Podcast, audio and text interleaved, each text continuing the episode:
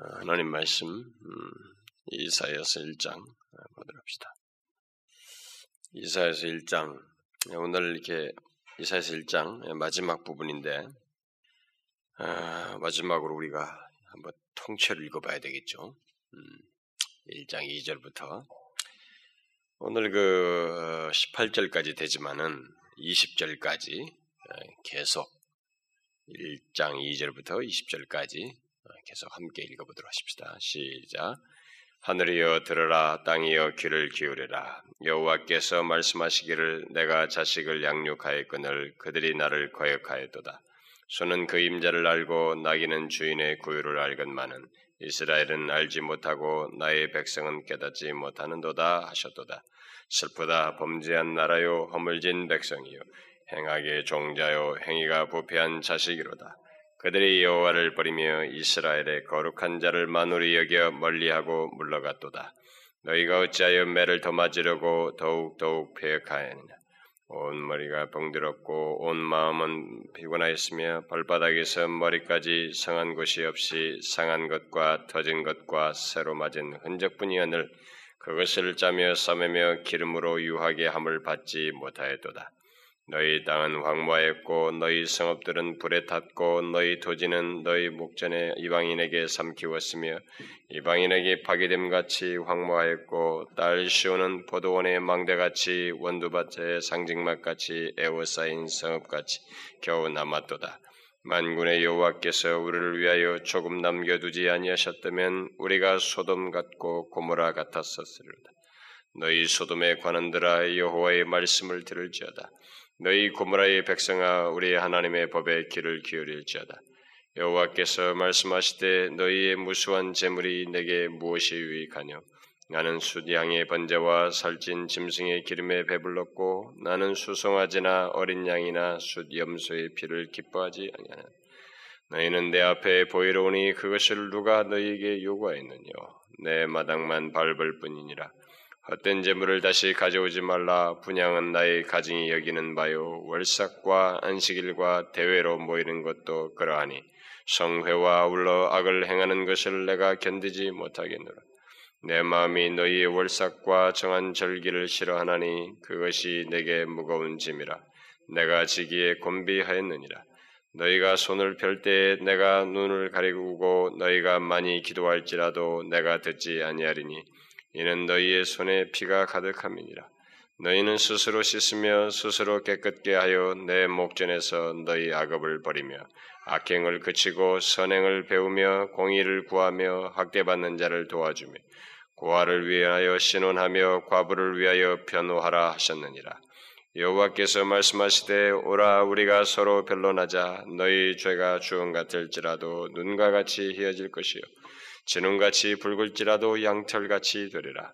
너희가 즐겨 순종하면 땅의 아름다운 소산을 먹을 것이요 너희가 거절하여 배반하면 칼에 삼키우리라. 여호와의 입의 말씀이니라. 너희는 스스로 씻으며 스스로 깨끗게 하여 내 목전에서 너희 악업을 버리고 악행을 그치고 선행을 배우며 공의를 구하고 학대받는 자를 도와주며 고아를 위하여 신원하며 과부를 위하여 변호하라 하셨느니라. 여호와께서 말씀하시되 오라 우리가 서로 변론하자 너희 죄가 주홍 같을지라도 눈과 같이 휘어질 것이요 진홍같이 붉을지라도 양털같이 되리라. 아, 특별한 일이 없으면 아, 다음 시간에는 이, 아, 로이존스 목사가 이사에서 5장을 강론한 것을 이렇게 번역을 해놨어요. 네, 그런 것은 좋은, 참고 자료입니다. 여러분 제가 예, 로이존스 목사 그건 뭐 그대로 하지는 않죠. 음, 그런 것에서 좀 좋은 것들을 인용할 것이 좀 하지만은 그것은 배경 지식과 이 참고 사항이 될 수 있기 때문에 같이 여러분들 읽어보면 더 좋을 것 같은데 그 5장 그것을 어, 계속 좀 참조하셔서 한 챕터씩 읽어가지고 오면은 좋을 것 같아요. 이미 아마 책은 갖다 놓은 것 같으니까 특별한 일이 없으면 5장에 그 감춰진 중요한 메시지를 연결해서 또 살필 수 있으면 좋겠어요. 근데 이사 1장을 어, 로전스 목사는 이게 전도적인 설교로서 하나님의 백성으로서 타락한 자들을 이렇게 돌이키는 포인트보다 이게 아예 예수를 안 믿는 사람들을 그 악인의 상태에 있는 그들에게 이렇게 연관을 지어가지고 그들이 돌이키는 쪽으로 초점을 이렇게 맞춰가지고 아마 복음전도적인 차원에서 그것을 했기 때문에 조금 관점이 우리하고 조금 다르죠. 내용을 이해하는 데 있어서는 뭐 비슷할 수 있지만은 어, 지금 우리는 계속해서 어, 이 최근의 말씀으로는 어, 그 구절에서 자신들의 죄로 멸망할 수밖에 없는 그 유다 백성들을 남겨두신 하나님의 은혜를 우리가 이렇게 먼저 생각을 한 뒤에 그것에 뒤이어서 10절에서 그 은혜에 근거해서 회개함을 촉구한 사실을 살펴보았습니다. 그래서 제가 아주 중요한 사실이다. 회개와 관련 생각할 때 항상 이 은혜와 회개가 함께 있는 것이다. 라는 사실을 강조를 했습니다. 그래서 어떤 사람이든지 그가 회개를 한다고 할 때는 회개는 선행적인 하나님의 은혜가 있기 때문에 가능한 것이다. 라고 했습니다. 사람들은 그것을 자기가 지각하지 못해도 어떤 사람이 그런 영적인 역사, 회개의 역사를 하게 될 때는 선행적인 은혜의 역사가 있기 때문에 다 뒤따라서 있는 것이란 거죠. 그래서 결국 우리들의 그 영적, 그 도덕적인 그 현실, 음, 이런 현실의 회복은 선행되는 하나님의 은혜 안에서 회개할 때 있게 되는 것입니다. 바로 그런 흐름 속에서 이제 10절에 회개를 촉구하는 내용을 두 부분으로 나누어서 말할 수 있다고 했습니다.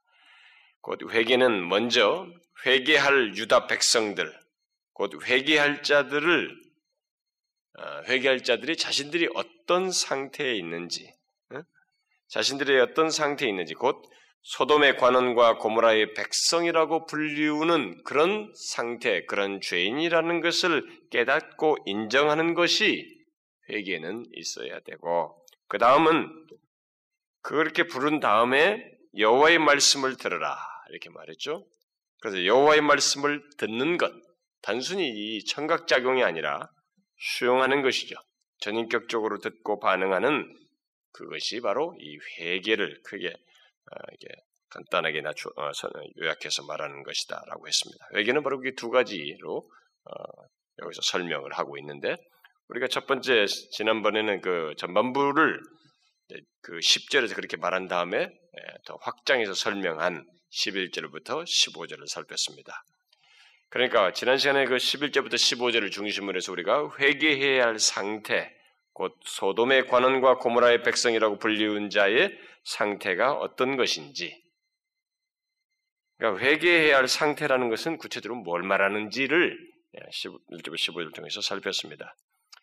회개해야 할 상태라는 것은 하나님을 향한 예배가 거짓되고 형실적일 뿐만 아니라 삶이 무너지는 것.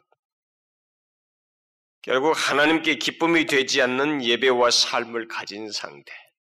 하나님과 그의 말씀이 없는 현실, 우리의 삶과 행동, 예배. 바로 그것이 소돔과 고모라의 백성과 방불한 것이다. 뭐 껍데기만 예배 형식만 하는 거, 이 행동만 있지 실제 거기에 하나님과 그의 말씀이 없고 하나님이 기쁘시 기뻐하시는 것이 없는 상태라는 것은 결국 더 위선스러운 것만 하나 추가된 거지 다를 바 없다는 것이죠. 이렇게 여기서 말한 것처럼 이 정도로 아, 그들이 하나님으로부터 벗어나서 음, 하나님을 거역하고 배반하는 그런 상태 속에서 형식적으로 예배드리는 그들의 모습은 오히려 더 위선의 죄만 첨가됐지 소돔의 관원과 다를 바가 없단 말이죠. 그게 바로 회개해야 할 상태이다. 그래서 회개는 바로 그런 바로 자신들이 그런 상태에 있는 것을 깨닫고 인정하며 하나님께 눈을 돌려 다시 그의 말씀을 듣고자 하는 것. 그것이 바로 어, 회개이다. 그런데 회개는 그것이 전부가 아닙니다. 회개는 그것만이 전부가 아니고 이제 오늘 뒤에서 언급되고 있죠. 어, 이제 16절 이하에서 언급되고 있습니다. 또 다른 하나가 그 이미 10절에서 시사한 대로 하나님의 말씀을 듣는 것입니다. 그 여호와의 말씀을 듣는 것에 해당하는 것이 바로 16절과 17절에 기록되어 있습니다. 오늘 본문에 그것이 구체적으로 언급되고 있는 것입니다. 여호와의 말씀을 듣는다는 것이 뭐냐? 이들에게 있어서 이렇게 이탈해 있는 이들에게 있어서 회개한다라고 할 때 결국 하나님의 말씀을 듣고 반응하는 것인데 이들에게 있어서 그럼 그게 구체적으로 뭐냐라고 했을 때 지금 이들에게 있어서 열거된 내용은 먼저 16절과 17절에서 쭉 열거되고 있습니다. 이게 바로 이들이 회개에 해당하는 어떤 또 다른 내용입니다. 여러분 잘 보시면 그 16절부터 17절에서 간단한 명령들이 쭉 열거되고 있습니다. 세어보면 아홉 개의 명령어가 나오고 있습니다. 간단한 명령어가 아홉 개가 지금 나오고 있어요. 16절에 4개, 17절에 5개의 명령어가 나오고 있습니다. 16절에는 스스로 씻으라, 스스로 깨끗게 하라, 내 목전에서 악업을 버리라, 악행을 그치라. 그리고 17절에서 선행을 배우라, 공의를 구하라, 학대받는 자를 도와주라, 고아를 위하여 신원하라, 과부를 위하여 변호하라. 이런 명령. 이게 회개. 하나님의 말씀을 듣는 회개라는 것을 말해주고 있습니다. 회개는 단순히 기도하는 것만이 아닙니다. 회개는 기도하는 것만으로 끝나지 않습니다. 바로 이렇게 하나님의 말씀을 듣는 행위와 삶을 갖는 것입니다. 제가 음, 그 최근에 책들을 좀 읽다가 보니까 야, 정말 제가 많이 갈등이 일어나는 그런 내용들이 많이 있었어요. 이게 뭐냐면은 워낙 어, 죄에 대해서 이렇게 별로 중요시 여기지 않고 죄 같은 것을 이렇게 어, 다루지 않는 시대가 됐나, 됐기 때문에.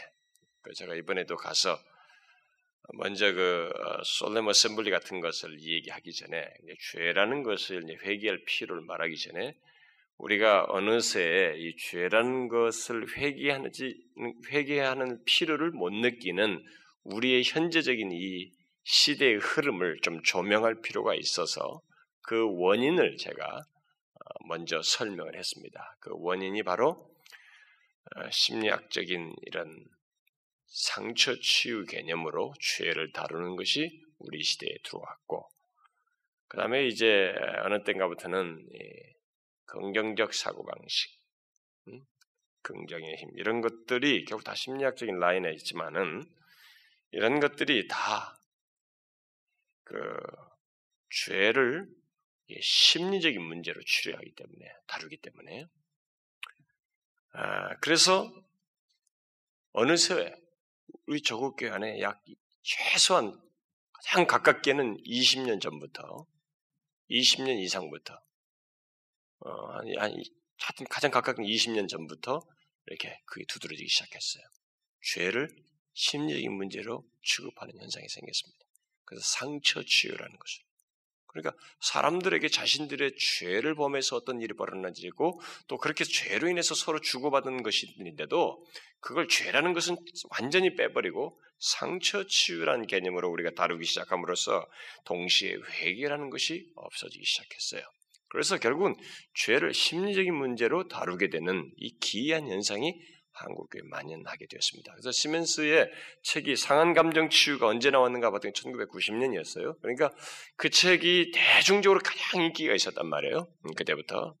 아, 근데 그 시멘스 같은 사람은 그 결국 자존감 얘기하면서 네 자신을 사랑하라라고 하는 치유법을 제시한 사람이거든요. 그게 다 원래 심리학에서 다 있는 얘기예요. 있는 건데 그걸 갖다그 사람은 기독교 심리학적 차원에서 한 것인데 우리나라에 미국에서도 대히트를 친 그 기독교 심리학자인 게리 콜린스와 이 시멘스인데 이 두 사람이 대중적으로는 콜린스는 그래도 이게 좀 학적으로 조금 더 체계화한 사람이고 시멘스는 상당히 뭐 선교적인 경험까지 있고 또 이렇게 목회적인 경험까지 있는 가운데서 사람들을 상감정 치유한다고 또 자신도 그런 경험을 하면서 쓴 것이기 때문에 상당히 체험적이고 실제적인 내용이 있으니까 호소력이 컸습니다. 근데 그것이 이제 두란노 같은 데서 그런 프로그램과 센터를 통해서 많은 목사들이 거기에 영향을 받아서 가르쳤기 때문에 결국 그런 책과 그런 것에 의해서 수도 없이 많은 사람들이 이제 목사들의 입을 통해서 전달되고 가르친 자들에서 전달되다 보니까 아직 성경의 진리를 체계적으로 이 교리에 대한 이해를 체계적으로 알기도 전부터 사역자들이 어? 최소한 신학하는 과정 속에서 성경의 전체 교리적 체계라도 알고 난 다음에 그런 걸 접했으면 분별할 수 있었을 텐데 그런 거 하기 전에 성도들의 필요를 채우기 위해서 그런 프로그램부터 신학을 하는 입장의 초기 단계에서 또 성경적 교리적 이해가 없는 상태에서 목사들이나 이런 사람들이 먼저 그런 것을 매력을 맛보았기 때문에 그런 것들을 막 보급하기 시작했단 말이에요 한국에. 그러니까 이 사람들이 어느새 이것을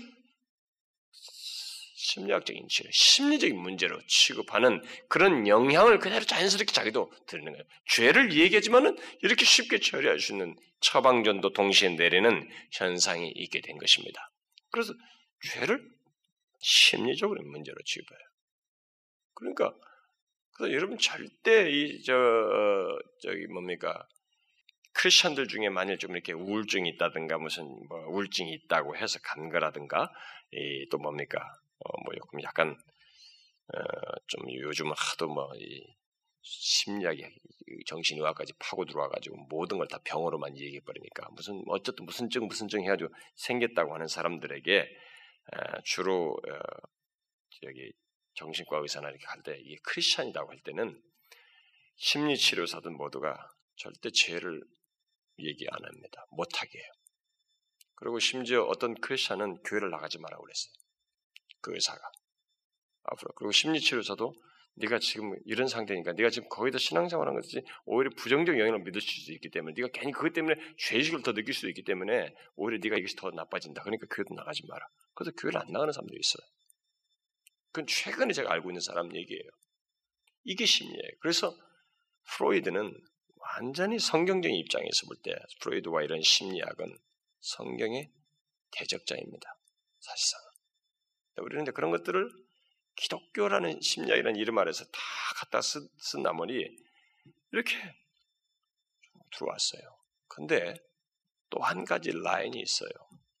이 심리학적인 라인도 있지만은 또나 이 어, 동방 사상과 이런 그 어, 묵상 종교 영향을 받은 이 라인이 있는데 아, 이들이 라인 중에 그 굉장히 묵상을 중요시 여기면서 또 거기서 조금 한 가닥 쳐서 나간 그룹 중에 뭐 있냐면은 이 그 약한 자들, 소외된 사람들과 함께 어, 이렇게 자신의 실천적인 삶을 살게 된 사람들이 많습니다. 우리 기독교는 이런 사람들이 어, 예를 들어서 헬리 나우엔을 비롯해서 뭐, 뭐 하여튼 유명한 사람들 많이 있어요. 그런 사람들 막 굉장한 장점들이 있기 때문에 너무 현대 지금 기존의 어, 사역자들이라는 이런 사람들이 쫓아갈 수 없을 만큼 논리적 정연함과 많은 깊은 사색과 성경적 이해들과 삶이 뒷받침되고 있기 때문에 누구도 건드리지 못할 사람들이 다 되어 있지만은 이제 이런 그룹들에 있는 사람들이 이제 한 가지 뭐 브레넌 매닝이라는 사람도 다 같은 사람들인데 이런 사람들이 이제 가지고 있는 큰 장점이 있어요. 이제 그걸 부인하지는 않아요. 그런데 문제는 뭐냐면 이들은 그 약한 자들과 이 죄 많은 사람들, 이 현실에 소외된 사람들, 이들의 입장에서 하나님의 사랑을 저들에게 어떻게 해서 이웃을 사랑하는데 편중을 해서 그들에게 복음을 전하고 가까이 한 나머지 항상 초점이 뭐냐면 사람을 위하는 하나님의 말씀이라는 것에 초점을 맞춥니다. 그것은 성경적이에요. 사람을 위하는 하나님의 말씀이라는 것은 성경적입니다. 그런데 휴메니스틱한 동기를 가지고 있어요. 그들을 위한다 보니까 그들에게 맞추는 복음으로 갚아래요. 그래서 그들을 위한 그들의 맞추는 너무 기가 찬 너무 설득력 있고 들으면 읽으면 막 가슴이 막 녹아버리는 그런 설명들이 쫙 있어요. 근데 너무 강력해서 저는 뭐 한국에 영향 안 받는 목사님들이 없을 거예요. 그리고 지금 제가 잘 아는 그 탁월한 목사님 그분들도 다 거기 영향 다 받았어요. 받고 있어가지고 그래서 그런 분들의 이제 가장 큰 어려움이 뭐냐 문제가 뭐냐면은 이제 좋아요 사람을 이렇게 그렇게 가까이 가서 그들을 사랑해주고 하는 것은 정말 저 같은 사람은 발벗고 평생을 쫓아도 못 잡을 것이어서 저는 거기에 대해서 명함도 못 내요. 그래서 오히려 말할 자격이 없다는 생각까지 하게 됩니다. 그러나 그렇다고 해서 그들에게 있는 결, 결함까지 이 대세를 이루면서까지 생기는 결함까지 함구하고 있기는 제가 적절하지 않아서 얘기를 하는 것이에요. 그러니까 내가 대단히 조심스럽게 얘기한다는 것입니다. 그게 뭐냐면은 아, 그런 사람들은 이 죄도 심리학적으로 다루기도 하면서 동시에 이 사람들을 보호하기 위한 차원에서 죄를 다루다 보니까 죄라는 것을 음, 성경이 말하는 대로 어, 성경이 말하는 같이 어, 이렇게 죄가 주는 파괴와 그리고 죄로부터의 돌이킴 이런 회개 같은 것에 대해서 강조를 하지 않습니다. 죄는 기억에 존재하는 것 안에서만 다루려고 하고 지금 기억되지도 않는 것 같은 것은 할 필요도 없으며 그리고 이 자리에서 내가 기도를 하면서 죄가 뭔가 발견될 때 그것이 하나님 앞에 내가 죄인이다 이렇게까지 나쁘다고 하나님 앞에 내가 룰을 범했다는 것에 대한 통감을 하고 한번 고백을 함으로써 그것은 다 처리되고 더 이상 기억조차도 할 필요 없고 그 다음에 액션 같은 것에도 불필요한 것으로 여겨요. 결국 그렇게 말하지 않아도 결국 죄를 다루지 못한 나머지 회개를 못 다뤄요. 그러니까 사람을 위한 것은 좋은데 사람을 위하다 보니까 하나님의 말씀을 그쪽으로 자꾸 변질시키려고 하는 욕구가 있어요. 여러분, 하나님의 말씀 맡은 자에는 그 욕구가 분명히 있습니다. 저는 모든 성, 정직한 목사들은 다, 그 나름대로 성경을 진지하게 읽으면서 성도들에게 더 어찌하면 더 복음을 전하고 그들에게 약한 자를 위하고 싶은 그 얼마나 충성스럽게 가증스러운 게 아니잖아요. 헬리나움이나 이런 사람들, 브레는 매닝 같은 사람은 굉장히 진실한 사람이에요. 너무 마음이 정직한 사람이란 말이에요. 그러니까 정직하고 진실한 사람에서 사람들을 위하려고 했으니까 얼마나 이걸 적용을 더 진실하려고 했겠어요. 그러니까 그런 사람들에게 있어서 저도 그런 걸 유혹을 받는데 그렇게 할 때 이 모든 말씀을 나를 통해서 어차피 전달할 것일 때 이 사람을 위하는 더 플러스 그래서 이런 것들을 손해가 되는 그래서 정신의학자들이라든가 심리치료사들이 그 죄와 이런 것들을 에게 억압된 감정을 불러일으킬 수 있으니까 그걸 빼고 자유하게 하려고 했던 것처럼 그런 것들을 취약시 어, 취소해 버리는 거예요. 그것을 이렇게 어, 강하게 강조하지 않는, 음? 어, 가볍게 다루는 그런 취약점을 드러내요. 그런데 그런 교리적인 결함이 이제 그렇게 해서 보니까 이제 조금씩 같이 나 있는 거예요. 이게 작은 게 아니에요. 큰 것입니다. 그런 이제 그런 사람들이 입장에서 보면 이제 청기도 같은 사람들은 이제 고려타분에 죽을 사람들이에요. 그렇다 보니 뭐 이 사람들은 뭐 완전 정신 질환자들 미쳤다는 거지. 미친 사람들. 그래서 실제로 어떤 한 교수가 응? 어, 청교도적인 어떤 그 글을 쓴 사람의 그 평가를 할 때 청교도적 결백증이다 이렇게까지 말했어요. 청교도를 이해를 못해서 그런 거죠. 그래서 로이존스 목사는 그런 얘기를 해서 얘기죠. 이 시대에 만일 청교도라는 청교도들을 이해를 못할, 못하는 시대라면 이 시대는 끝난 시대라는 거예요. 제가 볼 때는 그, 그런 논지가 맞아요. 만약 우리가 이 시대가 청교도들 그렇게 진실하게 하나님의 말씀과 진리에 씨름하면서 현실의 그 영혼들을 하나님의 진리를 어쩌든 정확하게 전달하려고 하면서 우리들이 생각하지 못한 깊은 이해들을 가지고 했던 것이 수용되지 못하는 시대라면 우리는 우리가 오히려 병들은 것이다 이거죠. 우리가 이탈한 것이라는 거예요. 근데 우리는 현재 세대는 거꾸로 간 거예요. 우리가 만드는 이것 때문에 저들이 병자다라고 얘기해요. 이런 양자의 싸움이 생겨버렸어요. 그래서 저는 청교도들, 뭐, 저도 청교도들, 뭐, 부정적인 것도 제가 다 압니다. 뭐, 우리 청교도 스타디 할 때 내가 다 부정적인 거 다 얘기해 줬으니까. 예, 그런 거 다 알지만은, 그런데 그 핵심적인 그, 대 부분의 대세를 이루는 신실한 사람들의 그것은 저는 진짜 바다에 비유하고 싶어요. 바다에 저가 조금 맛본 것은 진짜 조각배와 같은 기분이었으니까요. 그런데 그들은 이런 부분에서 너무 정확했어요. 음? 죄에 대해서도 회개에 대해서도 정말로 교리 교리에 종교 계획주의적인 교리에 충실했고 그것에 따라서 그들은 하나님의 은혜의 풍성함 또한 죄에 대한 이해가 큰 만큼 하나님의 은혜에 대한 이해의 깊이가 크던 사람들란 말이에요. 어쨌든 지금 우리 세대는 예, 그 흐름을 따라가고 있어요. 사람들이 회개할 줄을 몰라요. 회개라는 것을 아주 가벼운 것으로 얘기해. 그냥 싹 한번 아, 내가 잘못했다 통감하고 기억력에서 잊어버리면 다 끝난다고 생각. 좋아요. 회개하고 나서 다시 기억할 필요는 없습니다. 그런데 하나님 앞에 정말 내 방식대로 내 기분에 입각해서 회개하는 것이냐, 하나님의 계시하신 바를 따라서 회개하는 것이냐. 우리가 이미 고린도후서 7장 10절과 11절을 봤잖아요. 너희가 얼마나 어? 사모하며 어? 분노하며 그게 고린도 교회 성도들이 회개한 것이에요. 그게 진정한 회개, 구원에 이르는 회개가 무엇인지를 말해준 정의입니다. 근데 오늘 이 시대는 그런 식의 회개라는 것을 수용을 안 해. 이미 그런 식의 것들이 만연해 버리다 보니까. 회개는 여기서도 지금 이 이사야 선지자가 밝혀주고 있다시피 기도하는 것으로 끝나지 않습니다. 16절과 17절에 말하는 것과 같이 하나님의 말씀을 듣는, 듣고 반응하는 행위와 삶을 갖는 것입니다. 그런데 여기 16절과 19절에 나온 이 아홉 개의 명령이 명령어, 명령어를 잘 보면 이 동사들을 잘 보면 특히 동사의 시제를 보면 하나님의 말씀을 듣는 그 회개가 어떤 것이어야 하는지를 우리는 좀 더 잘 이해할 수 있게 돼요. 이 16절의 네 개의 명령어는 모두 과거 시제입니다.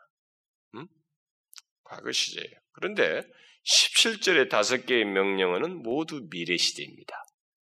잘 생각하시면 이런 걸 보면은 하나님께서 직접 하신 말씀이에요. 이런 것들은 여호와께서 다 말씀하시되 쭉 하시면서 얘기하셨는데 회개는 뭐예요? 과거를 떨어버리고 지금까지의 과거로부터 지금까지 생활을 떨어버리고 앞으로 무엇인가를 하는 것으로 나가는 것, 달라진 변화된 태도가 바뀐 무엇을 하는 것으로 나가는 것이 회개라는 것이에요. 그것을 정확하게 말해주고 있는 것입니다. 그래서 먼저는 하나님의 말씀을 듣는 회개의 반응이라는 것은 먼저 지나온 과거에 대한 정산, 그게 16절에 말하고 있죠. 과거로부터 지금까지 삶을 정리하는 것이라는 것을 시사해 주고 있습니다. 과거에 죄악된 행위들을 스스로 씻고 깨끗게 하며 하나님의 목전에서 악업을 버리고 과거로부터의 어, 과거로부터 범한 그 범죄를 그런 모든 악행을 예, 그치는 것 이제 그치는 것 바로 그것이 회개예요. 그리고 나서 그것만 있는 것이 아니고 회개는 과거로부터 돌이켜서 새로운 마음과 태도로 17절의 이 명령어에 해당하는 어떤 행동을 이제부터 하는 거예요. 미래 시제인데 지금으로부터 그런 것들을 하는 것이에요. 뭐, 뭐예요? 선행을 배우며 공의를 구하고 과거에 무시했던 그 사람과의 관계들, 학대받는 자를 도와주며 고아를 위하여 신원하고 과부를 위하여 변호하는 것. 근데 여러분 여기서는 선행을 행하는 것이 아니라 미래 시제이기 때문에 배운다 그러죠. 배우고 공의를 구하고 응? 공의를 행하는 게 아니라 공의를 구하려 계속 구해가며 나가는 것입니다. 학대받는 자 이런 것들 도와주고 이게 회개라는 것이에요. 그래서 크게 설명하자면 회개라고 하는 것은 하나님의 말씀을 듣고 방해하는 것은 과거로부터 지금까지의 지금 하나님으로부터 이탈한 하나님으로부터 등지에서 죄악을 범하고 있는 이것을 떨어버리는 것이에요. 그치는 것입니다. 그리고 새롭게 거기서 반대되는 것이죠. 악행을 그칠 뿐만 아니라 선행을 배우면서 행하는 이제 하나님의 질을 따라서 미래에 지금으로부터 새롭게 해 나가는 것, 행위에 회개 행동들을 하게 되는 것, 바로 그것이 회개예요. 이런 것들은 사람들이 말을 하죠. 이런 것들은 율법이라고 생각해. 네? 이런 것들은 할 필요가 없다. 이미 우리가 다 최강 시대니까 용서가 받았기 때문에 그냥 싹 잘못된 것을 예, 기억이 난 것을 가지고 해결 처리함으로써 잊어버리면 끝이다. 음? 이렇게 얘기를 해요. 저는 뭐 복음이 말하는 주의 관, 주에 대한 이해, 뭐 이런 것은 제가 여러분들에게 아직도 더 충분히 말하지 못한 것이 있어요. 앞으로도 더 얘기를 하겠습니다만, 극단적으로는, 극단적으로는 하나님을 믿는 자는 우리가 제가 이제 여러 차례 십자가 설교도 하면서 그런 얘기했지만 지금부터 죽을 때까지 우리가 죄를 지어요. 죄를 지어도 우리는 정죄 받지 않습니다. 하나님 나라 가요. 문제가 없어요 그런 건. 그런데 이렇게 하나님 백성들에게 자기와 언약을 맺은 백성들에게 이런 돌이킴을 얘기하는 것은 결국 뭐겠어요? 하나님이 야, 네 구원 하나를 위해서 내가 너 구원 천국 가게 되는 티켓 하나 주기 위해서 내가 너를 구원했느냐? 그것은 아니단 말이에요. 에베소서 1장에서도 하나님의 태, 태초에부터 하나님께서 우리를 창조하셔서 뭘 하셨다. 선택하셔 예정하셔서 뭘 했다는 거예요? 거룩하고 흠이 없게 하려고요. 하나님은 그런 목적을 가지고 있다고요. 그래서 자신과 그 더 자신을 닮은 사람으로 변화되기 위함이에요. 이런 내용을 가짐으로써 결국 다시 자기와 본래 거룩하고 흠이 없는 모습으로 갖고 친밀한 관계로 갖도록 하기 위해서 주님은 이런 말씀을 하시는 거예요. 이런 얘기를 하면은 뭐 율법적이다는 얘기를 하는 거 자꾸 생각하고 싶어야 한단 말이에요. 그러니까 너무 자기 중심적으로 그런 막 단어들과 이 교리적인 용어들과 성경 지식을 남용하고 이렇게 적용하는 정말 그 고린도 교회가 범했던 모든 것이 가하나라고 하면서도 음행을 범하는 거죠. 어, 그리스도 안에서 모든 것이 가하지 않는가 하면서 어, 자기들 하고 싶은 건 죄를 범했던 것처럼 그런 논지밖에 안 되는 것이에요.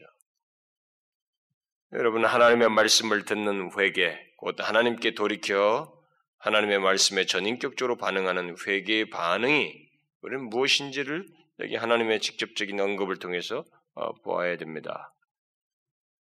뭐예요? 분명히 과거를 떨고 미래로 나가는 것입니다. 과거를 떨고 미래를 향해서 회개에 따른 합당한 삶을 사는 것을 말합니다.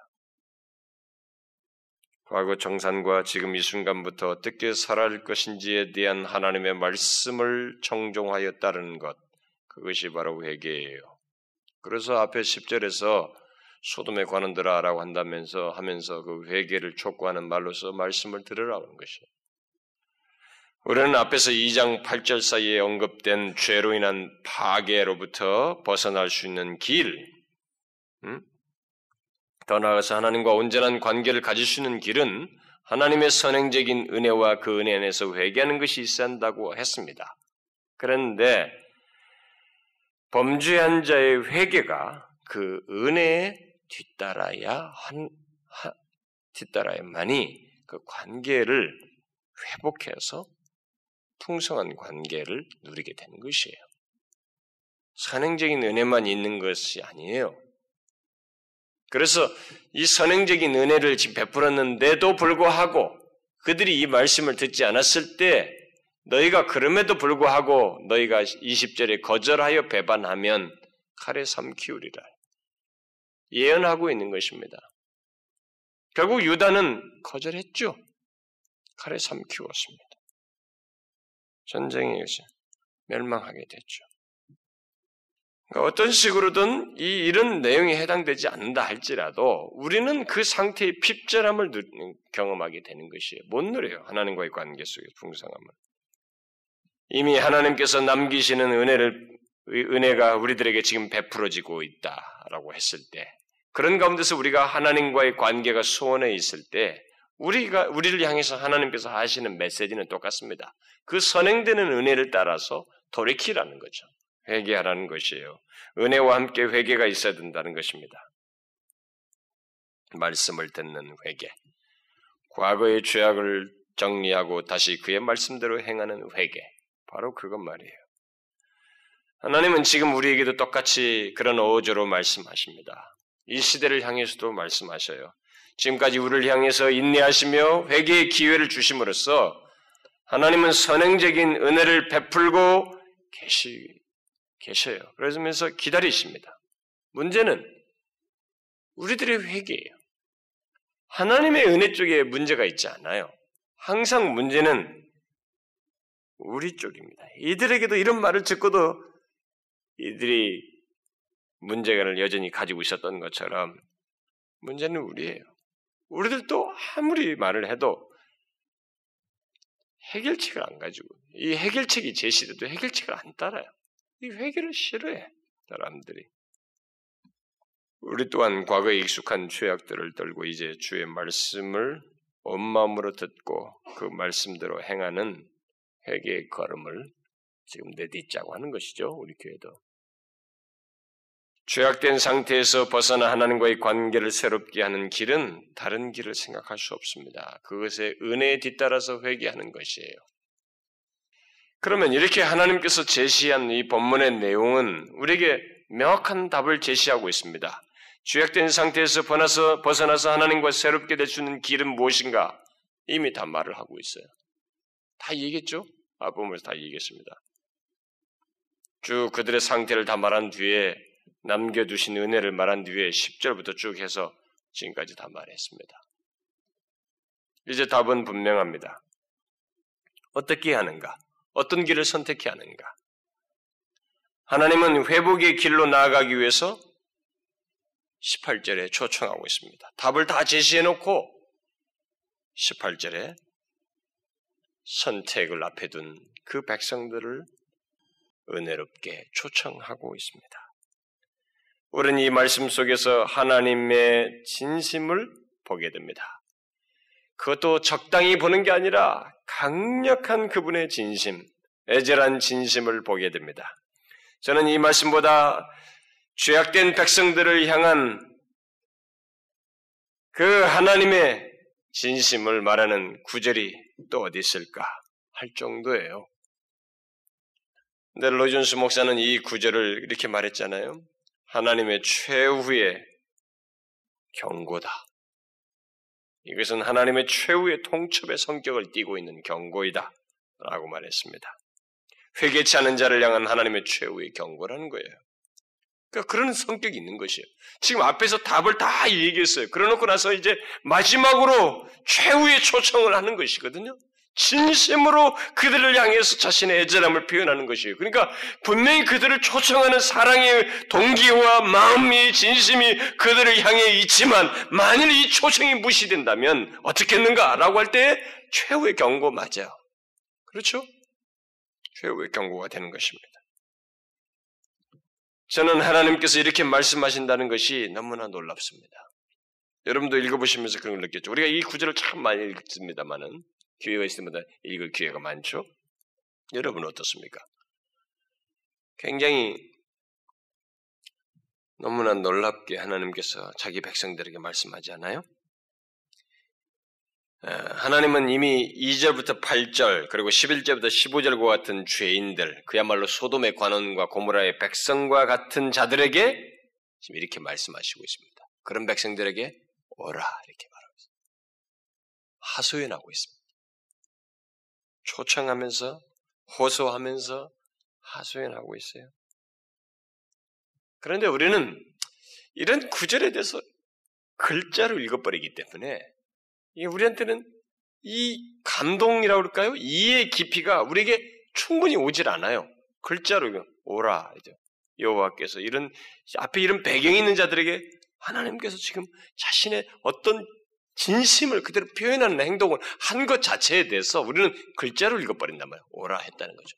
쓱 지나가지만 이게 하나님의 직접적인 행동이었다고 생각할 때 그리고 우리를 향해서 지금도 가지시는 그분의 분명한 행동이라고 생각할 때 이건 굉장한 것이에요. 그렇지 않습니까? 잘 생각해 봐요. 제가 이런 배경을 가지고 있는 어떤 사람을 제가 그를 향해서 어떻게든 회복하려고 진심으로 사랑하는 마음으로 그를 오라고 초청할 수 있을까? 한 번 우리는 서로 삐진 것 때문에 안 만난다고요. 오라고 하지 않아. 한 번 선입견이 나빠진 사람에게 그 사람이 가는 것도 싫어한단 말이에요. 이렇게까지 근데 폐역한 사람들에게 오라고요. 이분이 누구시냔 말이에요. 응? 만군의 여호와 아닙니까? 창조주이시잖아요. 우주 만물을 주장하시고 역사를 주관하시고 열왕들과 대국들을 제국들을 주장하시는 하나님이 아닙니까? 영원부터 영원까지 계신 스스로 계신 그 하나님이 아니에요. 그 하나님 아닙니까? 그 하나님께서 인간의 생사화복을 쥐고 계신 그 하나님께서 이렇게 범죄한 자를 오라고 하셔요. 하소연하고 있습니다. 너무나 놀랍잖아요. 만일 아무런 죄가 없는 의인에게 영존하시는 하나님께서 오라고 했다면 그것도 뭐 형용할 수 없는 얘기인데도 인간은 피조물을 그렇게 대하셨다고 하면 그것도 놀라운 일인데 여기 2절부터 8절, 11절부터 15절 읽으면 뭐 모든 단어 하나하나가 정말 비참하고 죄악되고 하나도 어떤 게 긍정적인 것이 없는 그런 상태인 죄인들에게 오라고 하시는 하나님을 한번 생각해 보란 말이에요. 그런 하나님을 생각해 보라. 이게 얼마나 놀랍습니까? 그래서 뭐 로준수 목사는 어? 야 이런 하나님은 사실 아담과 하와 때부터 이렇게 오라고 하시는 분이시다. 아담과 하와를 찾으시는 것에서부터 하나님은 인간에게 죄를 범한 인간에게 자신이 다가오셔서 오라고 하시는 초청하시는 분이시다.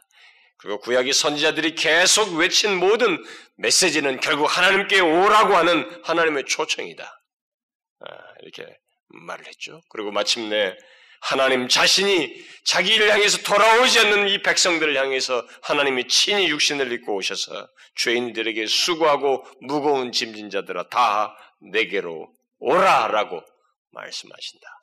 이렇게 하나님은 죄인들에게 형용할 수 없는 모습으로 태도로 그런 마음으로 진심으로 다가오셔서 오라고 하신다는 거죠. 자, 놀랍죠? 그렇게 생각하면 우리를 향해서 그렇게 하신다고 생각할 때 그러면 우리들이 지금 현재 모습 속에서 이런 하나님을 향한 우리들이 이런 이해를 가지고 있다면 어떠해야 되겠어요, 정말?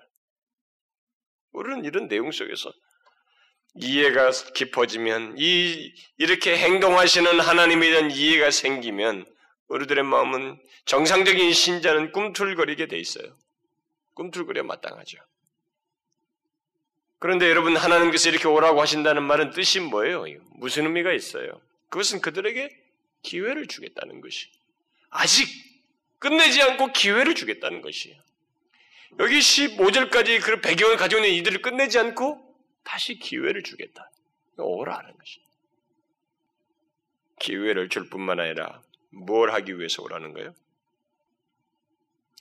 아무리 범죄한 너희랄지라도 이렇게 한 더럽고 형식적이고 나를 무시한 너희라 할지라도 나를 거역하고 배반한 너희라 할지라도 와서 뭐예요? 변론하자는 거지. 이런 걸 보면 하나님은 절대로 무자비하게 죄를 징벌하시는 분이 아닙니다. 여러분 하나님께서 죄를 징벌하시는 것은 최후의 수단이에요. 정말로 최후의 수단입니다. 그 최후가 있기까지 하나님은 우리가 그걸 무시해서 그렇지 하나님 편에서 하는 행동 그것은 굉장한 행동이 지속되었고 인내하셨으며 뭔가 있어요. 여러분 이런 거 모르시나요? 제가 어떤 우리 아이에게도 마찬가지예요. 어떤 말은 야, 너 이렇게 하면 안 된다. 이렇게 말했지만은 이런 말을 하기까지 그 행동을 보아왔고 알았고 안 것 때문에 나는 속이 상했고 제가 저럴 수 있는가 고민하고 그래서 말을 했습니다. 그러고 나서 얘가 바뀔 때까지 나는 계속 신경을 쓰고 있는 거예요. 얘는 나로부터 이러지 마라 말만 한다는 만 들었을 뿐이지 그 말 있기까지 전후 배경 속에는 나는 많은 것을 쓰고 있는 겁니다. 신경을 쓰고 얘를 향해서 행동을 하고 있는 것입니다. 하나님께서도 마찬가지예요. 우리에게도 이런 말씀하실 때도 그렇고 기회를 주시며 경고하실 때도 하나님은 이미 수많은 시간 동안 수많은 기회를 주면서 우리에게 돌이킬 수 있도록 말씀하십니다. 그리고 나서 마지막에 죄에 대한 어떤 징벌을 하실 때는 그야말로 최후예요. 최후에 하나님은 거기에 대해서 어떤 것을 하는 것이에요. 그러기 전까지는 하나님은 절대로 죄를 무자백에 징벌하지 않습니다. 가끔 우리들이 예수 믿는 사람들이 이제 쓰는 비유 중에 뭐냐면 우리들이 하나님 앞에 죄를 뭐 범하다 그러면 하나님께서 우리를 친다라는 말을 이렇게 종종 씁니다. 그게 사실 성경에도 많이 있는 사실이에요. 있는 건 사실인데 징계하시고 그런 것이죠. 그래서 징계가 없으면 사생자다 히브리서에서도 말하고 그러는데 뭐 어떤 식으로든 하나님께서 그런 것이 있긴 있습니다. 그런데 죄로 인한 하나님의 징벌은 여러분 하나님이 치신다, 죄로 인해서 하나님이 치신다라고 했을 때 그것은 무조건적으로 말하기 어려워요. 음, 네, 그 바로 뭐 직설적으로 즉흥적으로 이렇게 말하기. 근데 아주 특별한 경우 있긴 있습니다. 여러분 하나님과 사배라도 있었던 것처럼 있긴 있지만 보편적으로 근데 그것조차도 하나님께서 시간을 주고 말을 묻고 대화를 하고 이렇게 이 대답을 할 수 있는 기회를 주시는 것처럼 하나님은 기회를 주셔요. 그리고 끝까지 죄 인내하시다가 최후의 죄에 대해서 징벌하셔요. 절대로 무자백의 죄를 징벌하지 않습니다. 그래서 예수 믿다가 아무리 뭐 신앙생활 하기 싫다. 정말 뭐 예배 빠지고 뭐 해도 뭐 일 안 일어나요. 어? 사고 안 난다고 번개 안 쳐요. 교통사고 안 나고 잘 버틸 수 있다고. 그런데 그가 하나님의 징벌을 받았다. 그건 하나님이 많이 참으셔서 결국 어찌할 수 없어서 하신 것일 거예요. 절대로 하는 여기서 오라고 하잖아요. 이들은 이 내용이 있기 전까지의 행동상으로 15절에 해당 15절까지의 그 행동의 시간들이 있었습니다. 많은 시간들이 있었어요. 그럼에도 불구하고 끝내지 않아요. 기회를 다시 주시면서 오라고 하십니다. 와서 뭐 하자는 것이에요? 변론하자는 것이에요. 우리가 서로 변론하자. 말해보자는 것이. 토론해보자. 무엇이 이런 상태로 있게 했는지, 왜 너희가 이런 상태는 이유가 뭐냐면 원인이 무엇이고 왜 이렇게 됐는지 그런 것을 한번 말해보자. 말해보면 우리는 설득당할 거예요. 이런 행동을 보게 될 때, 이런 하나님의 은혜로운 행동을 보게 될 때, 정말로 놀랍습니다. 누가 구약의 하나님을 무서운 하나님이라고 말합니까? 절대로 말할 수 없어요. 만약에 여러분 신약의 역사를 지금으로부터 1세기부터 지금 2000년까지 하나님 백성들에게 이렇게 선제를 어느 교회에다 보내고 어떻게 해서 그 다음에 그들이 어떻게 반응했는지 기록한다면 유사꼴로 가요, 여러분. 하나님의 구속의 은혜가 있어도 유사꼴이 생겨요. 왜냐면 에베소 교회가 사라졌잖아요. 아시아 일곱 교회가 사라졌었잖아요. 그러니까 그들이 그렇게 어떻게 됐다. 그럼 그 다음에는 어디로 갔는데 어느 지역에 복음을 전파해 그들이 어떻게 했다. 선지자가 말했고 했다. 이렇게 구약처럼 기록했다면 유사꼴로 가는 것이에요. 우리는 구약과 신약사에서 하나님이 다르다고 생각하면 안 됩니다. 하나님이 여전하시다고요. 구약에서도 하나님은 그들에게 끝없이 사랑하셨어요. 인내하셨습니다. 죄를 징벌하기를 몹시 싫어하셨어요. 변론하자고 하셨습니다. 그렇게 인격적이셨다고요. 어찌 하나님이 인간에게 이렇게 나와서 이렇게 죄인된 자를 불러서 변론하자고 하시는 것이에요. 하나님은 절대 일방적이지 않아요. 이런 면에서 굉장히 인격적입니다. 여러분 그렇지 않아요? 우리에게 뭔가를 말씀하신다는 것, 우리에게 어떤 동료를 하고 있다. 그냥 물리적으로 어떻게 하지 않고 계속 권면하시고 말씀하신다는 게 뭡니까? 여전히 기회를 주시며 인격적으로 대하신다는 거예요. 변론하고 있다는 것입니다. 우리와 함께 토론하고 있다는 것입니다. 그래서 하나님은 우리에게 얼마든지 자기에게 말할 수 있는 기회도 주시고 자유도 주십니다. 절대로 강압적인 분이 아니세요. 이런 면에서 하나님은 그 많은 성경에 기록된 것처럼 정말로 자비로우시며 은혜로우시며 노하기를 더디하시며 오래 참 이런 말이 그냥 아무 생각 없이 열거하는 게 아니고 그것을 수만 가지 유사어로 열거를 열거를 해도 그게 사실인 것이에요. 그게 사실이에요. 하나님에 있어서는 우리를 향한 하나님의 모습은 그게 사실입니다. 극렬이 많으시고 인애가 많으시고 인자하시며 자비하시고 사랑과 은혜가 풍성하시며 노하기를 더디하시고 오래 참으시는 하나님 맞아요. 계속 열갈 수 있다고요. 그 하나님이에요. 이렇게 인격적이라. 그리고 로준스가 말한 것처럼 공정하죠. 음, 정말 공정해요. 공정합니다. 절대 이렇게 하지 않아요. 바로 바로. 그래서 이 세상에 로마서가 말하는 이 세상 사람들이 자기들이 예수를 안 믿고 자기 마음대로 죄를 짓다 산 것에 대해서 뭐 내가 뭐가 잘못했습니까? 예수 안 믿는 게 뭐가 잘못했 하나님 불공정하다고 말을 할 수가 없게 되는 것이에요. 하나님 앞에 섰을 때. 절대 공정. 하나님 앞에 죄범하고 죄 가운데 멸망하는 자들은 하나님 앞에 공정치 못하다고 말하지 못합니다. 하나님은 이렇게 기회를 주시거든요. 인내하시고 시간을 주셔서 공정하시며 인격적이시다고요. 그뿐만 아니라 얼마나 겸손하십니까? 응? 정말로 자신을 이렇게 낮추시잖아요. 그러니까 우리 입장에서 보면 하나님은 낮추신 맞아요. 그렇죠? 이런 상태의 이, 이, 이 죄인된 자를 향해서 변론하자. 이렇게 한다는 것은 하나님의 낮추심이에요. 그것이 어떻게 명확하게 가시적으로 드러난 게 뭐예요? 예수 그리스도예요. 성육신입니다. 하나님이 직접 육신을 입고 오셔서 우리와 테이블을 같이 마주 앉으시는 거예요. 정말로. 그 변론하잖아요, 사람들하고. 이 얘기하잖아요. 제자들하고도 그렇죠. 바리새인들이든 죄인들, 세리들, 장녀 그들과 이렇게 얘기 마주대서 주께로 돌아오는 길을 얘기하시잖아요. 얼마나 겸손하십니까? 좀 낮아지심. 정말 얼마나 낮아지시며요. 끝없이 자기를 낮추셔서 우리와 이렇게 마주대 하시는 하나님. 여기서부터 보이셨어요, 벌써. 구약에서부터 보이셨다. 구약에서부터.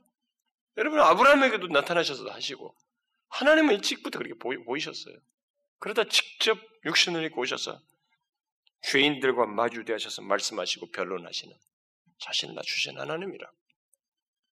겸손의 극치죠. 하나님의 그 겸손의 극치가 성육신을 통해서 드러난 것입니다. 이와 같이 인격적이고 극렬과 자비로 인애를 품고 인내하시며 겸손한 그 높으신 분께서 겸손하게 우리를 부르시고 오라고 초청하시는 것에 대해서 응하지 않을 자 누구이겠습니까? 이런 사실을 안다면 응하지 않을 자 누구이겠어요?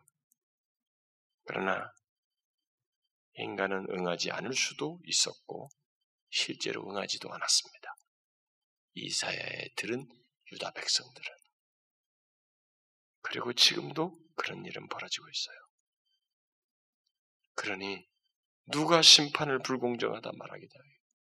누가 심판을 불공정하다 말할 수 있냐 말이에요. 죄에 대한 징계를 누가 잔혹하다고 말하느냐 이게요. 말할 수 없어요. 절대로 말할 수 없습니다.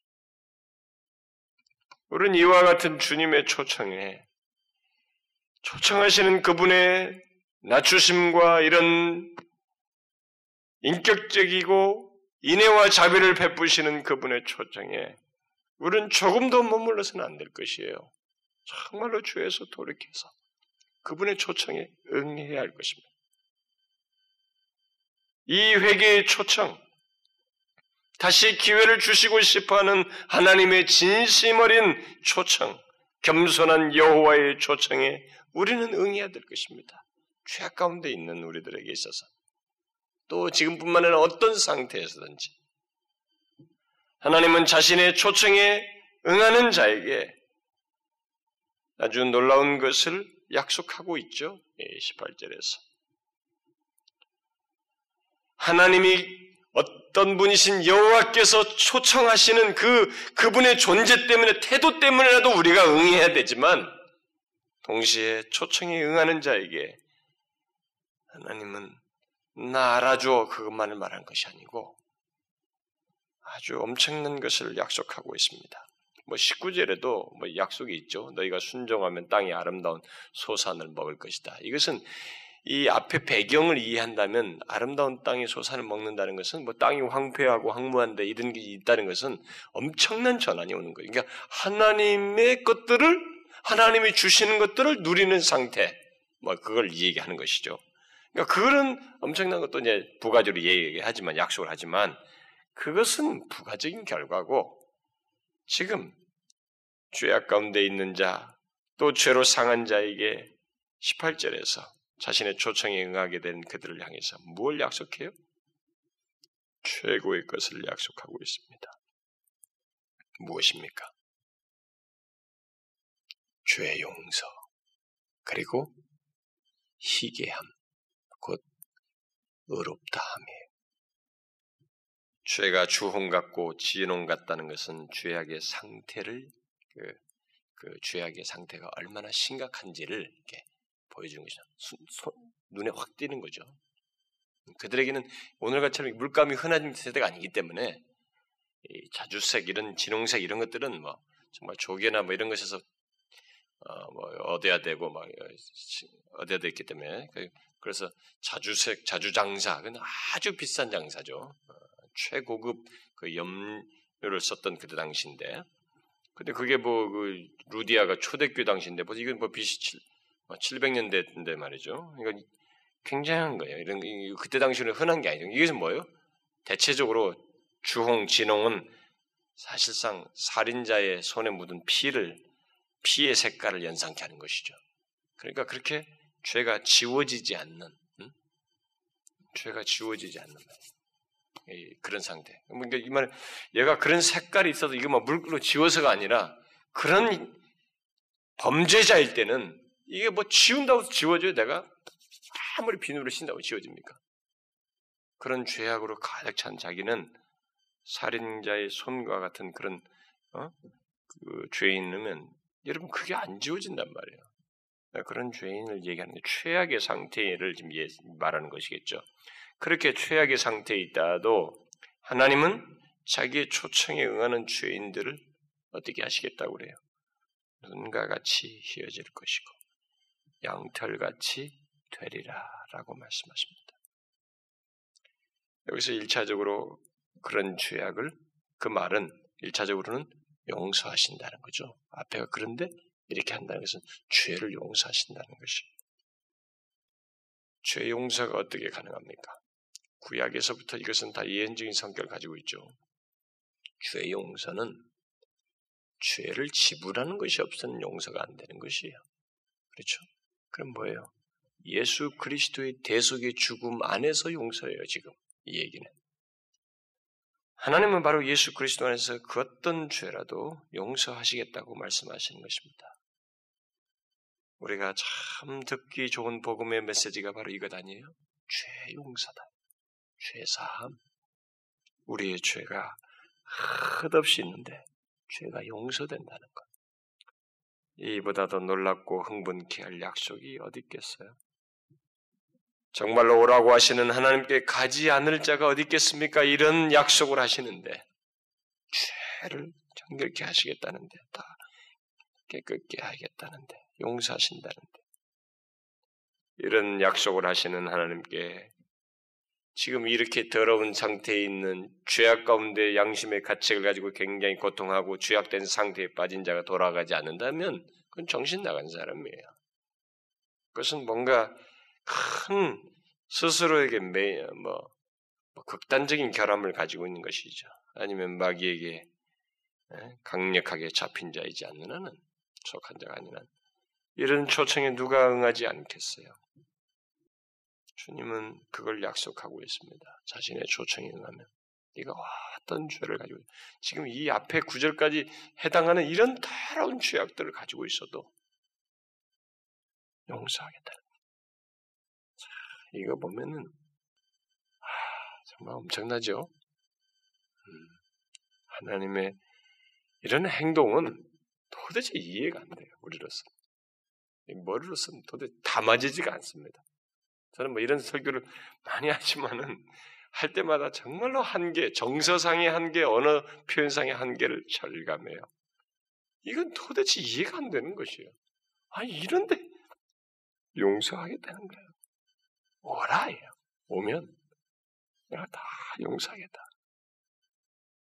와, 정말 행복감을 느끼게 하는 초청의 메시지죠. 그렇잖아요? 여러분, 우리가 이 성경에서 가장 두드러진 장면 아니에요? 두드러진 메시지 아니에요? 이런 말씀만큼 우리에게 위로가 되는 게 어디 있습니까? 뭐라? 오면은 너희들이 아무리 더러워도 용서하겠다는 거예요. 없는 것 취급하겠다는 것이. 그러니 안 가는 것이 얼마나 바보입니까? 초청에 응하지 않는 것이 얼마나 바보예요. 초청에 응하여 회개하지 않는 것이 얼마나 바보입니까? 우리가 똑똑한 채 하지만은 현재가 즐거운 양, 죄 가운데서 계속 머무는 것이 좋은 양 생각하지만 그게 얼마나 바보스럽냔 말이에요. 죄 용서하시겠다는데 없는 것으로 하겠다는데 그리고 동시에 뭐예요? 희귀한다는 말은 양털 같이 한다는 말 속에는 뭐가 포함되어 있어요? 의롭게 한다는 것이죠. 우리는 스스로 어렵게 할수 없어요. 우리 스스로 주홍과 진홍과 같은 상태에 있는데 스스로 희귀할 수 없습니다. 우리는 죄, 죄, 죄와 관련, 죄로, 죄의 의미로서 그런 상태에 있는 우리는 우리 스스로 희귀할 수 없어요. 그런데 하나님의 초청에 응하는 자의 죄를 하나님은 다 용서하실 뿐만 아니라 바로 뭐예요? 예수 그리스도 안에서 깨끗게 되는 것을 말하고 있는 거죠. 그러니까 뭐예요? 예수 그리스도의 의 또는 하나님의 의를 우리에게 주시겠다는 것이에요. 자신의 의를 주시겠다는 것. 2절부터 8절, 11절부터 15절 같은 상태에 있는 자에게 이보다 더 큰 은혜가 더 있을까요? 어? 그런 자에게 자신의 하나님의 의를 주, 아니, 뭘 했다고 우리가? 한 게 아무것도 없어요. 오라 하는 것에 대해서 초청에 응하는 것 하나예요, 하나. 그것에 대해서 하나님은 이렇게 죄를 없다고 하시고 용서하시겠다고 뿐만 아니라 자신의 의를 입히시는 것이에요. 우리의 죄를 처리하고 그리스도의 의를 입히겠다는 것입니다. 이것은 하나님의 전부를 주는 것입니다. 여러분 예수 그리스도 안에서 죽으심 안에서 죄를 대속하시는 것 안에서 주시는 의이기 때문에 죄 용서이고 의롭담을 얻는 것이기 때문에 하나님 자신 전부를 주는 것이에요. 이런 것은 19절의 그 땅의 소산물을 뭐 먹을 것이 이런 비교 하나님 안에서 누리는 여타의 것들과 비교할 수 없는 하나님의 약속입니다. 자, 그렇다면 우리에게 있어야 할 게 뭐 있겠어요? 여기서 우리에게 해당되는 우리에게 우리 쪽에서 할 수 있다고 하는 것이 뭐예요? 하나님께서 우리에게 최종적으로 말씀하시는 것, 원하시는 것, 권면이 결국 뭡니까? 뭐예요? 하나님의 그 자비롭고 겸손한 초청에 응하는 거예요, 응하는 거. 그 하나밖에 없어요. 다른 것이 없다고요.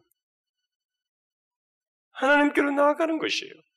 나아가서 그의 말씀을 듣는 것입니다. 그리고 그에게 나가서 현재의 상태에 현재 상태가 왜 있게 됐는지 듣고 나도 말할 것이 있으면 말하고 그런 말하지 못하죠. 깨닫고 바로 그 길을 가는 것 그거예요. 회개해서 돌이키는 것 그겁니다. 여러분 지금 우리에게 필요한 것은 바로 그거잖아요. 이 시대에 필요한 것은 그겁니다. 여러분 이것을 거절하지 말아야 돼요. 이 복된 초청, 이 은혜로운 초청, 주님의 겸손한 초청에 우리는 거절하지 말아야 됩니다. 더 하나님께 정말로 나아갑니다. 하나님 있는 모습 그대로 나아갑니다. 이렇게 하면 돼요. 죄를 뭐 여러분과 제가 기억상으로 다 회개하지 못하거든요.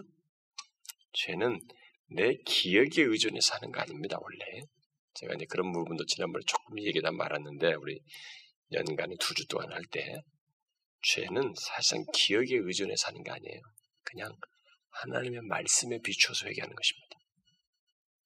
기억은 정확도가 떨어져요. 그리고 몇 가지가 안 되거든요. 그리고 우리 기억은 각색의 천재예요, 천재. 조금 자기가 잘못해서 그때는 내가 어쩔 수 없이 한 거야 하면서 적당히 그래도 의로운 것처럼 각색하는 천재 우리는 기억에 의존해서 회개하는 거 아닙니다. 하나님의 말씀에 비춰서 회개하는 거예요. 그때 기억도 살아나고 마음도 슬프게 되고 그래서 진심으로 회개도 하게 되는 거예요. 우리는 주의 말씀에 비추어서 이 초청에 응해서 이런 말씀에 비추어서 회개하는 것이에요. 여러분, 주님의 은혜로운 초청에 응합자는 것이에요. 사랑하는 우리 교회 지체 여러분, 우리는 금년에 특별한 시간을 갖고 있잖아요. 벌써 시들었나요? 수요일날 나오는 사람들이 벌써 시들어졌나요? 우리는 특별한 시간을 갖고 있지 않습니까? 이런 하나님의 초청에 응함으로써 다시 주님과 관계를 회복하자는 것.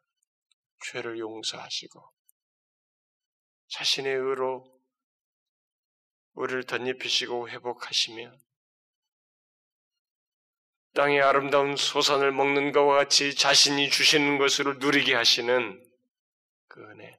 결국 하나님과의 관계의 풍성함을 누리는 것으로 나아가기 위해서 우리가 초청에 응하자는 거 아닙니까?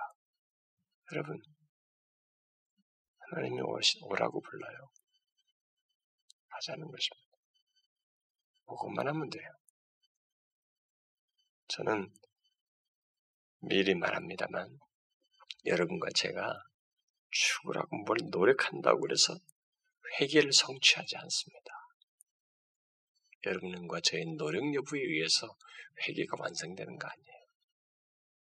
이렇게 부르시는 하나님께서 우리의 상태를 밝히신 것을 따라서 알, 알았으면 깨달은 걸 가지고 인정하면서 그분의 초청에 응하는 것이 그분께로 돌이키는 것입니다.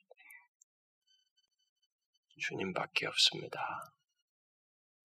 다시 주님으로 제 삶을 새롭게 해서 정말로 선행을 배우고 공의를 구하고 여타의 하나님께서 내가 그동안에 하지 못했던 잘못했던 것들을 다시 반대로 새롭게 해서 관계들을 회복하고 주님이 원하신 뜻을 행하는 그 모습으로 주의 진리와 주의 말씀을 줬는 대로 다시 나아가고 싶습니다. 주의 말씀을 무시하던 상태에서 이제 주의 말씀을 줬는 상태로 나아가고 싶습니다. 그거예요. 그 초청에 응하라는 것입니다. 여러분, 아쉽지만 이 귀한 말씀을, 이 18절의 귀한 말씀을 여러분과만 나누어서 아쉽지만, 우리가 주님께서 오라, 변론하자, 희귀할 거야, 라고 하시는 이 말씀에 겸손히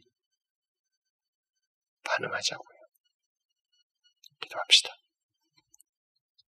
하나님 아버지, 너무 감사합니다. 저희들 같이 이렇게 변덕스럽고 배역하고 배반하고 거절하며 하나님을 진실하게 대하지 않는 우리들을 끝까지 인내하시며 오라고 초청하시고 하소연하시며 우리에게 다가오셔서 자신을 낮추셔서 겸손한 초청을 해주시는 만군의 여호와 아버지여 그 은혜, 그 깊은 사랑, 우리를 향한 배려를 우리가 너무 모르고 있어, 있어서 죄송스럽고 너무 부끄럽습니다. 주의 그 은혜로운 초청, 겸손한 초청이 우리가 겸손히 반응하기를 소원합니다. 응하여 주님께 다시 주의 말씀을 청종하기를 원합니다. 너무나 감정 기복이 심하고 쉬 감정이 식어져 버리는 우리들, 하나님을 향하여 진실하지 못하고 지속적이지 못한 우리들은 여전히 인내하시며 관계를 회복하기를 원하시는 하나님, 우리의 모든 죄악을 다 없다 하시고 자신의 의를 덧입히기를 원하시는 하나님.